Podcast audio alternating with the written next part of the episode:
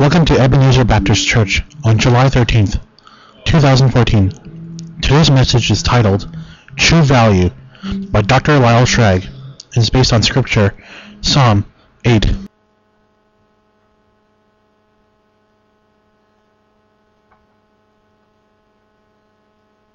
to ask you to pray with me, please. And gracious Heavenly Father, as we gather together in this place, we we recognize that you do carry a name that overarches the heavens and the earth. And, and yet, Lord, we come together in a reality that touches into the very depths of our lives. I pray that we might be able to appreciate the richness of a relationship that is in you. Out of all of creation, Lord, we are the ones given that special privilege of calling you Father. I pray that, Lord, you would help us find a, a sense of confidence and assurance and comfort, and whatever it is, a sense of bearing that would take us into the rest of our lives so that we would be what you have intended us to be from the very beginning the men and women of God. This I pray in the powerful name of the one who loved us and gave himself for us, the one who has made us the children of God. Jesus Christ, who is our Lord. In his name we pray. Amen.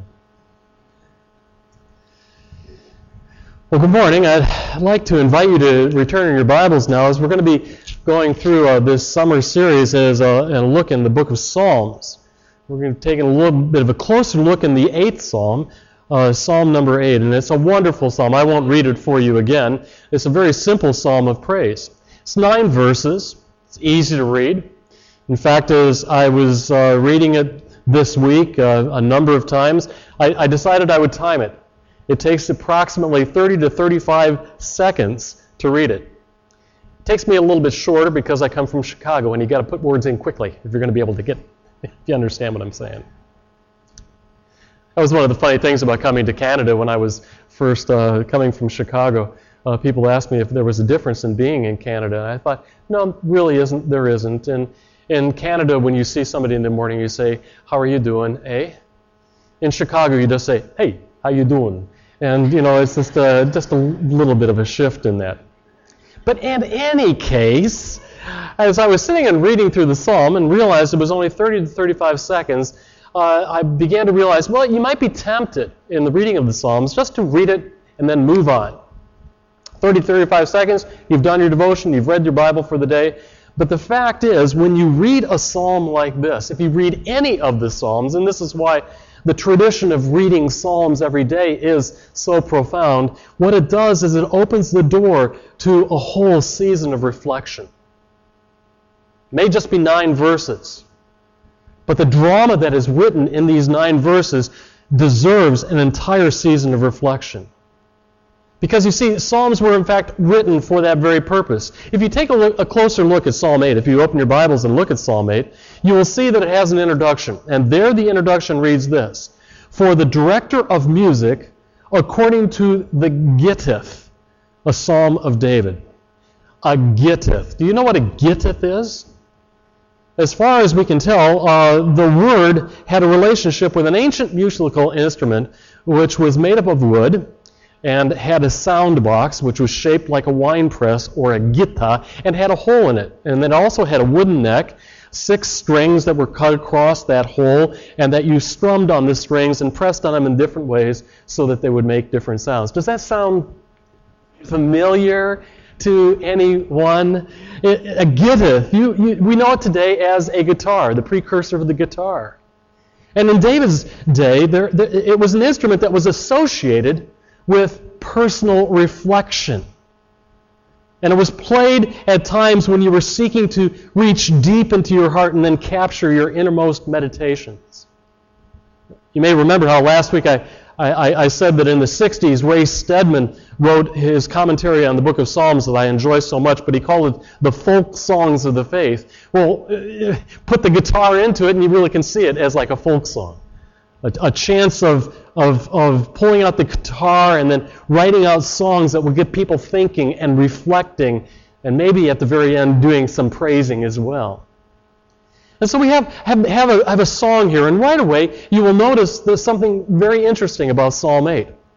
If you look at verse 1, you will recognize that it's the very same verse as verse 9. It opens and closes with the same statement, both are the same. In verse 1, O Lord, our Lord, how majestic is your name in all the earth. And in verse 9, we have, O Lord, our Lord, how majestic is your name in all the earth. The words are the same.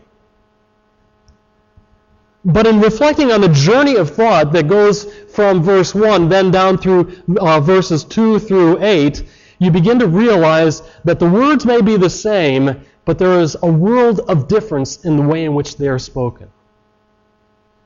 Now, to explain that, uh, I've asked Pastor Isaac to, and I guess you're going to have to come up here. I'm, I'm sorry about that, but you're going to have to come up here to share the microphone. I, I, have asked him to help me be able to explain how this might work. Uh, so I'm going to ask you, uh, I, gave, I wrote down that little sentence uh, on a piece of paper, and I gave it to you. Do you have the piece of paper? Oh, you know what the question, oh, okay, okay it's now become a matter of meditation. So I wrote down a little sentence, gave it on a piece of paper. It's not quite as, you know, uh, the, the scriptural verse, but could you just tell the congregation what that sentence was? This is really important to me. Okay, very simple statement. This is really important to me. Okay, now that's not quite as inspirational as, Oh Lord, our Lord, how majestic is your name in all the earth, but I want you to work with me, okay? Now, what I want you to do is read it in your own words as if you were trying to convince me to do something for you. Lyle, this is really important to me. Passion. okay, the drama is building here. Okay, uh, uh, now I want you to say it to me again as if you were angry with me and you wanted to make a point. Watch your ears. Lyle, this is really important to me. I'm sorry. Uh, maybe we can talk about this later. Uh, okay. Now, are you catching the difference? Same words, but carrying different meanings. Now, I'm going to ask you to do it one more time. And, uh, and I want you to t- say that sentence as if you really appreciate me and you want to give me a gift.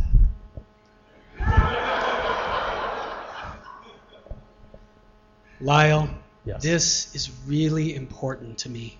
Okay. Thank you so much. I really appreciate it. And you have given me a go. Let's hear it for Isaac. Yeah. All right, Pastor Isaac. Okay.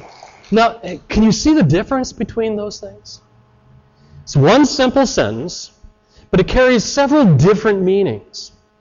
And in the course of conversation, we find ourselves adding tones to our words. And while we do a diligent job in biblical translation and getting the, the words of the psalm right, we would probably do well to listen carefully to the voice that carries the context and frames these words as we read in, in, the, in, in the Psalms. And here, what we have is one verse with the same words at either end of the Psalms but they are divided right down the middle with a process of reflection, which I, I would suggest to you changes the voice as you would hear it. Begins with a verse that makes all the difference that stands right in the middle of them, too. That verse that makes all the difference in the tone between verse 1 and verse 9 is found in verse 4. And it is framed as the core question that would demand your most intense reflection if you are ever going to find your way in life. It's a question that we all need to resolve, and it's found there in verse 4. It says this What is man that you, God, are mindful of him? The Son of Man, that you would care for him. Now, a short order of this sermon is very simple. Working from that question in verse 4 backwards, the sound of tone in that question in verse 1 might carry with it a hint of despair. What is man that you would be mindful of him? O Lord, our Lord, how majestic are you in all the earth. But working then from verse 4 down to the very end, we are given substantial reasons to change our voice and be able to say, Oh Lord, my Lord, how majestic are you. And we're going to follow that journey as we go through it today. It's a journey, by the way, that you will find with that question throughout the Bible. It was a transitional question that is sounded in both of those voices as well. One that carries the sound of despair. Job asked that question in Job chapter 7, verse 17. If you all understand what was happening with Job, as his life was dissolving around him, as the pain was increasing, he asked that question in Job chapter 7, verse 17 What is man?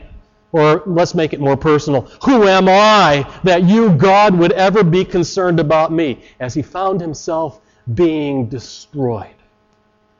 Given the context of what was happening to him, you can easily expect to hear him ask that question with a note of despair. What am I? Especially in comparison with the majesty of God, what am I? Not very much, it would seem. But on the other hand, you also find that question repeated in the Bible with a completely different voice in Hebrews chapter 2. And that what makes the difference in the voice is Jesus Christ. And the, and the question rings out with a sound of wonder and awe. What is man? Or better, what am I because of Jesus Christ? And so you have despair or you have wonder, all hinging on verse 4. And Psalm 8 connects the two together and by the end leaves us with that place of wonder and a voice of praise. So put your finger on verse 4 as we work backwards and then we work our way forwards. Working backwards to verse 1, let me add some emphasis to the reading. O Lord, our Lord, how majestic is your name in all the earth. Now I realize that I'm implying a sense of imagination here, but indulge me as you look at verse 1. The way verse 1 just reads, it focuses on God and His majesty overarching all of the earth. And in verse 2, God ex- exercising supreme authority over all of created things, infants and enemies. In fact, it may appear to you that it's even more than just an exercise of authority. It might, in fact, come across as something of an imposition. He is ordaining things. I mean, just read the verse 2. It says, From the mouths of infants and nursing babes, you, God, have, and as the NIV translates, you have ordained praise. You've imposed upon it. And ask yourself the question how is it that humans start out from infancy sensing or knowing God? Is it something they can choose? Or is it a matter of the will? Or is it just some sort of forced instinct, some God, something that God has ordained, and an, an internal wiring that is imposed on some, if not all? Follow the news and you will hear how scientists today have sought to come up with an answer for that question. Just in the last year, they've talked about having discovered a God gene that would explain why some people are religious and other people are not. That there's something in the wiring of our creation that would explain this sense of understanding or knowing or sensing God. Whatever the case, the emphasis in verse 1 reveals a God who is great and majestic and much, much bigger than anything on earth, including anyone on earth, and that means you and me. If you carry that thought into verse 3, more questions arise.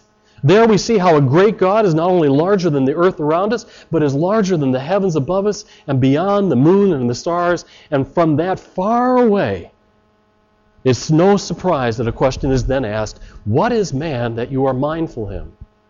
God is so great, so immense, that the, the moon and the stars are just finger play to him. How is it even conceivable that he would have any idea of who I am, and why would he even care? What I am, what, what is it about me that, that God would cause God to even give a nanosecond of second thoughts? Notice the word that is used here. It's the word what rather than who. What is man? I don't want to make too much of the matter of grammar. But as we're strumming the mental guitar here, I have to consider how the conventional answers to that question have been raised and maybe taken to heart by, by some when it comes to defining what it means to be human.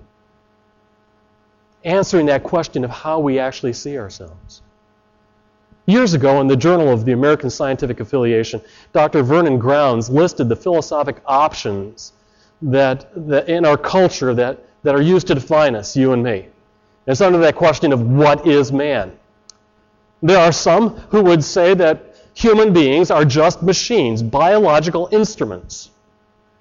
And as an example, he, he, he brought out Buckminster Fuller, who pictured man in this way. Listen to the definition that was given Man is a self balancing 28 jointed, adapter-based biped, an electrochemical reduction plant integral with the seg- segregated storages of special energy extracts and storage batteries for the subsequent actuation of thousands of hydraulic and pneumatic pumps with motors attached. 62,000 miles of capillaries, millions of warning signals, conveyor systems, crushers and cranes, and a universally distributed internet system uh, needing no service for 70 years if well managed, and the whole extraordinary complex, complex mechanism guided with exquisite precision from a turret from which are located telescopic and microscopic self-registering and recording rangefinders and spectrometers.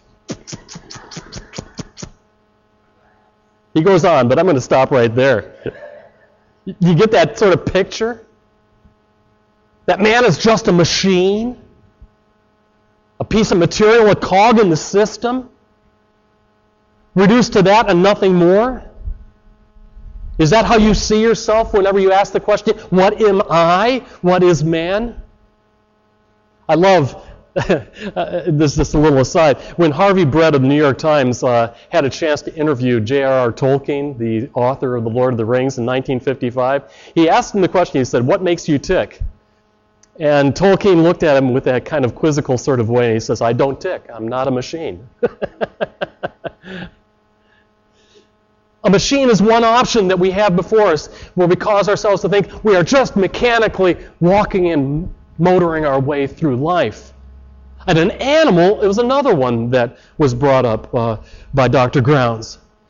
And at that point, he, he gave out this illustration. The philosopher Robert uh, Fitch put it this way Man is a beast. The only difference between man and other beasts is that man is a beast who knows he will die. And the only honest man is the unabashed egoist who pours out contempt upon the hypocrisy of those who will acknowledge the one irreducible value of life for which uh, you, uh, uh, which you use for the pursuit of pleasure, power, sex, and money. The great passions of the human comedy, lechery, addiction, greed, brutality, are not tragedy because man does not have the dignity of tragedy because man is a beast. That and nothing more. We see our society defining humans that way. We see our society looking at children when we talk about abstinence and they say, you can't stop them, they're animals. They're going to do it anyhow. You understand the great insult behind something like that? So the options are there. You are either a machine or you are a beast. Well, there's another option, but the effects are still the same. Loren Eiseley, a distinguished scientist, wrote in the Encyclopedia Britannica, he said, What is man? He is a cosmic orphan a primate which has evolved into a self conscious, reflective, symbol using animal, a cosmic orphan, a person aware that he has been produced unawares and unintentionally by some impersonal process. What answer defines you? A machine? An animal? An orphan? Whatever the answer ends up making man a thing or a what, not a being or a who. Oh, God may be great and majestic, overarching the heavens and the earth, and whatever it is to be found in the heavens and the earth, He is over it all. But where does that leave me? Am I just that? An animal? A piece of the machine? A cosmic orphan? Where does that leave you? Well, it takes us right to verse 4. What is man that thou, God, art mindful of him? The Son of Man that thou dost care for him. Care for him. Care for him. The psalm continues, and when it does, a whole other definition is, reve- is revealed, and an option only a God who is majestic in his greatness and his goodness could create. And what he creates turns a what into a who, and that who is you. Does that sound like Dr. Seuss? Let me say it again.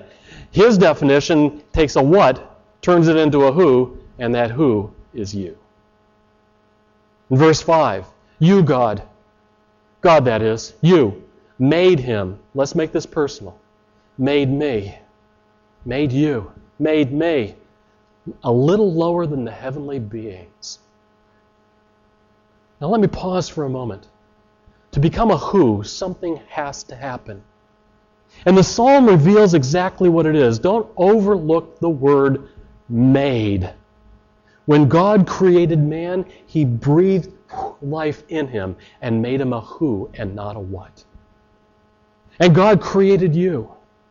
Keep your finger on verse 5 and look back for a moment to verse 4, where we are all too human, just a son of man. Here in verse 5, the truth is, is revealed. You are not just a son of man, you are God's creation. Really? you may wonder, well, look at me. God's creation? You've got to be doing, he couldn't do any better than this. I mean, I've just been looking at the moon and the stars, and they're beautiful things that God has made. And you expecting me to believe that God made this? God not only made it, He loves it, and He cares for it, according to the Scriptures. I love the impact of verse 5, especially in light of how verse 5 appears in the book of Hebrews. We may appear to be a little lower than the heavenly beings but we are the ones God chose to wear the crown of glory, not the heavenly beings.